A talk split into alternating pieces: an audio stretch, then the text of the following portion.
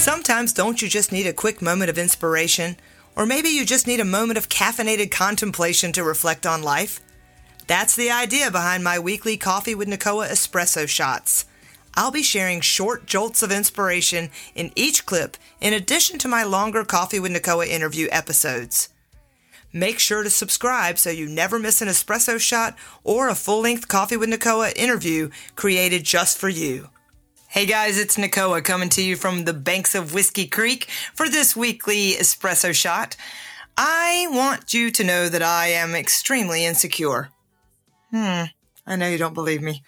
So, uh, maybe people who are sometimes extroverts and outgoing and tend to have big personalities and perhaps I might even call myself charismatic. Well, maybe those of us who are showing you this side of ourselves actually carry some deep insecurities. And that's one of the reasons why they overcompensate and overfunction with big ways of being in order to overcome those insecurities. I've been thinking a lot about the work that we're doing together as you, a follower, a listener, a client, a friend, as you listen to these espresso shots and these interviews. I want to make sure that I am in no way trying to put myself on some sort of pedestal of knowledge and awareness and consciousness that um, is unreachable.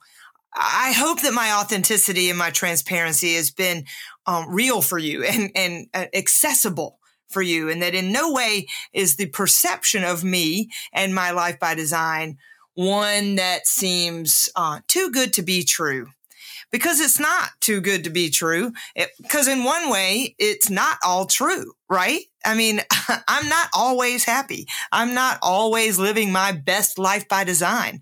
There are elements of my life that i still suffer over and that i am insecure about and I learned even more about these insecurities during the time I took with my yoga vacation and with a group of beautiful, phenomenal, transparent, authentic women back in Spain just two weeks back.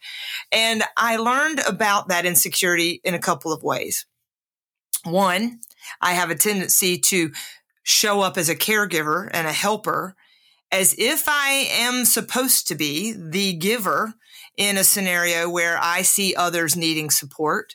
Um, by default. It's like a default tendency of mine. So I do have a lot of knowledge and insight as a coach and a professional human resources person and someone who's done the work around my conscious awareness that I feel compelled, right, to help you help yourself. And if you bring forth a challenge or a topic that I have some knowing around, I tend to default to help, heal, fix.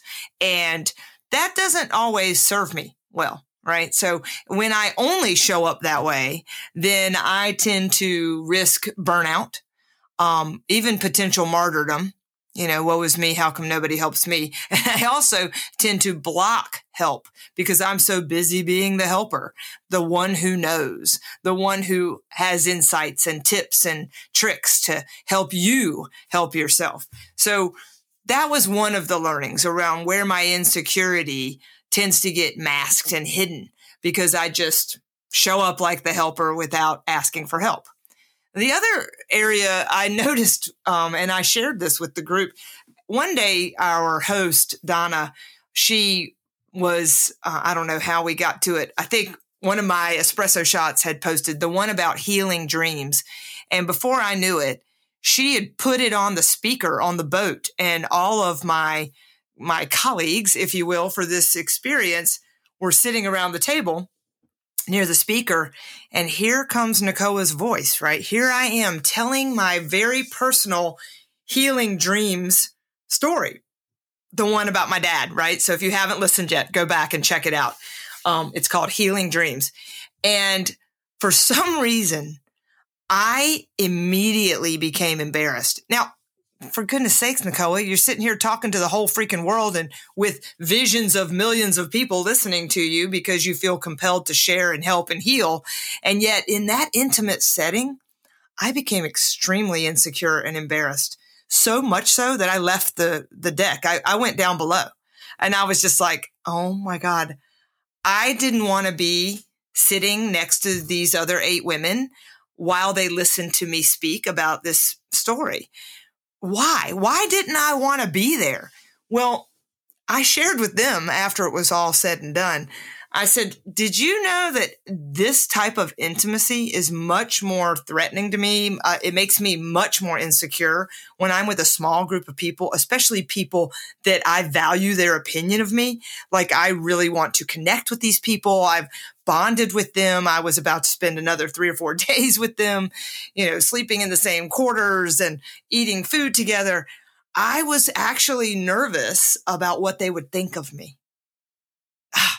I just, it's kind of shocking to me. If you put me on a stage in front of 10,000 people, I could show up like nobody's business. I might be a little nervous, but I could perform for you. I could tell you the stories and, and give you the advice and show you the, the, you know, the latest and greatest around whatever topic it was that we were supposed to be talking about. And I could do that and be fine. But when I sit in a small, intimate setting, even in front of family members, like just a small group, it's way too intense for me. And that's a big piece of my insecurity. And the other, the last thing I learned about my own insecurity is that I guess I actually do worry about what people think of me more than I thought. And as a result, I try to keep a mask on that says I'm fine.